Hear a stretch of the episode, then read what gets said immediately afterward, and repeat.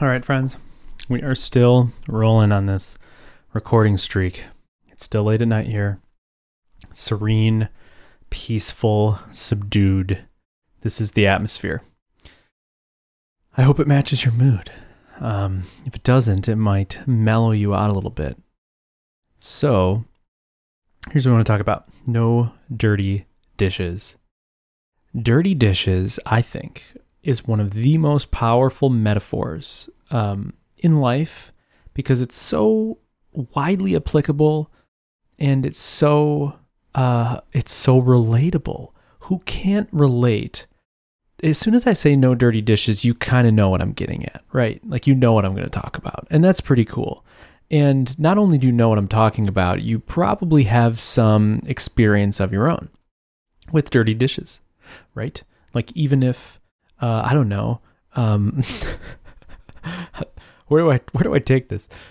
Um, do you have dirty dishes in your sink right now? Are you letting things quote unquote soak? right?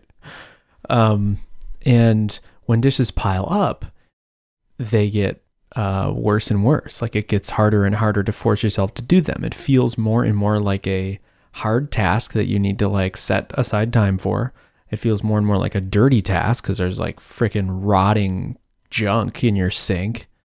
Um, who knows what? And yeah, so so anyway, no dirty dishes. Here's the thing. This is kind of the story of my life. My life is a story of a guy who wants to be creative and build things and innovate and and tackle all the random things that he wants to tackle. I am filled with an insatiable desire to do shit. But um, I so th- that's the natural part of me. The part, the balance, the the discipline that I've had to learn and am still learning over time to balance out that is to learn how to not leave dirty dishes in the sink, basically. to learn how to do annoying shit that's not fun and do chores and follow through on things and set plans and outlines and things to actually make sure that you get your ideas done and that you clean up after yourself and that your room is clean and that your sink is clean and that your laundry is folded and that your GitHub pull requests are attended to and that your email inbox is attended to and that's the thing. I have been on this journey my entire life, and to think that I am just now magically solving all of my problems is foolish because also, for me, this is how self help goes for me. The kind of self help I mean, like um, reading like Zen habits or I don't know, anything, minimalism, whatever. Is like, okay, you buy into this stuff because you're kind of fantasizing about this this potential you who's focused and minimal and whatever. And so you get all that juice, you get all that pumped upness, and then you make a big change. You decide, okay, no more, no more dirty dishes. Make that big change, um, and then inevitably, everything in life for me, uh, it will fade over time. And but here's the thing, I've I'm also not a fan of, um, I'm not a fan of making the same mistakes over and over again. So there's one way of looking at this that I think is flawed, where I can look at my life as a series of me attempting these things that I clearly want. I want to be someone who has a spotless office, but how come I can't seem to do that? And when I do do that, there we go with the doo doo. I promise I'm not going to go down a deep doo doo rabbit hole. Oh no, I said deep doo doo. okay, I'm going down. What time are we at here? All right, four minutes. That's I guess that's like a it's like a running joke between us now, this doo doo thing. So yeah, clean room, a dirty room, whatever. So if my life is a story of of trying and failing, it's not a story of trying and trying and failing. That's a bad lens because here's here's the problem with the cynic perspective, the cynical perspective of saying, yeah, yeah, screw it, you know, I gave up on not leaving dirty dishes in the sink years ago because why would I, you know? And I, I agree. Like, why would you continually beat yourself up about something that's not in your nature, right? Um, but the reality is that over time, I trend towards improvement in everything. I am uh, so uh, like fly fishing. For a while, I was crazy into fly fishing, and I'm pretty sure I'm going to be way back into it in the next month because that's when the steelhead come back into these streams. But uh, I'm actually into yo-yoing right now. I honestly, I have four yo-yos on my desk right now. There's yo-yo bearings and lube and strings like strewn about my desk, and there's another seven yo-yos on my other counter. So I'm really into yo-yoing. That will fade completely. I was really into biking. Now I don't care about biking. I biked a little bit, but you know what I mean? So my life is a story of being super into something and then not.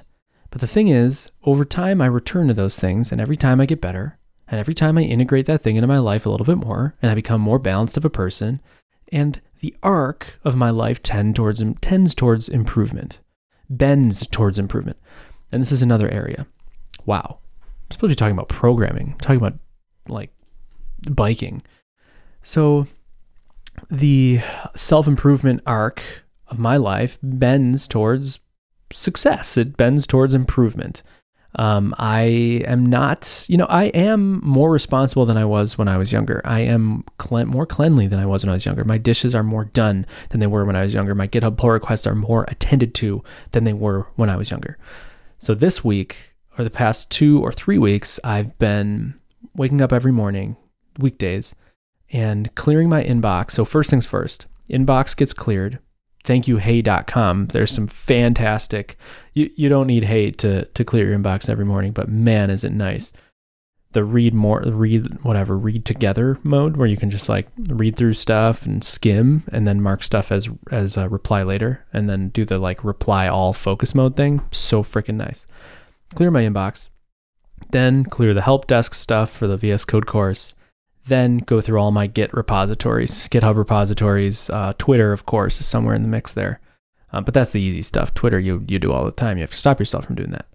Um, but yeah, so here, here's the thing that I've I've tried to not do anymore is not look at Twitter notifi- or GitHub notifications because they scare you because they mound up over time and you you get scared of them and and then I basically my my workflow in the past has been let GitHub issues and pull requests build up on one repo tackle, like focus on a repo and just give it your all and murder issues and pull requests and fix stuff, whatever. But then you spend so much time on that one, the other five or six or seven repositories have gotten out of whack, and then you have to go find a new one to tackle, and you know what I mean. So I'm trying to break that cycle a little bit. Um, and so the yeah, the last episode is a good example of sort of me having success. Where this weekend I went back to my old ways, where I just like didn't listen to any notifications about anything and just programmed on a problem. But then Sunday night, I've now back in the zone. I tagged the releases, I tied up my loose ends, and I looked at all the other repos and I merged pull requests and responded to issues and things. At least just looked at them.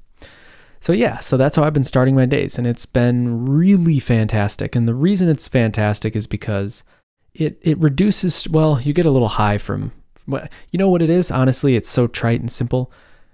Uh, if you keep up on things, it's it's a minimal amount of effort spread out over many, many, many, many days. If you don't, it's a massive amount of effort concentrated into a tight, you know, amount of time.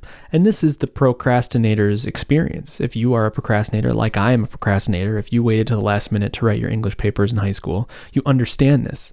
This idea of things building up and then you going all at them for a concentrated amount of time is your life. It is my life. It is how I do everything. Um, but I've learned over time to uh, to balance myself, and that's what it is. So this is um, this is the latest in the Caleb Porzio saga of becoming better in every sense of the word as I define it. Becoming more productive, becoming more peaceful, more focused, producing better work, spending less time worrying about dumb shit that doesn't matter, spending less time being lazy and ineffective, and being behind and being distracted and being discouraged. Um, those are the things that I don't want. And I do want the opposite. And so I'm working in life to do those things. And I feel like I've gone through so many different, there's been so many different iterations, and I have no plans of slowing because I don't ever imagine that I will get there. But kind of part of the process is imagining yourself getting there and working towards that self, but knowing that it's an iterative process that tends towards that it that trends towards um, it's like an asymptote. You never get there you just infinitely trend towards there. And uh, and I'm on that journey, and I fully am embracing it. So this has been an abstract and reflective little bit here, but that's what you get because you're hanging with me at 11 o'clock in my office with the dim lighting. So, and the, the uh, soft voice. Enjoy your day.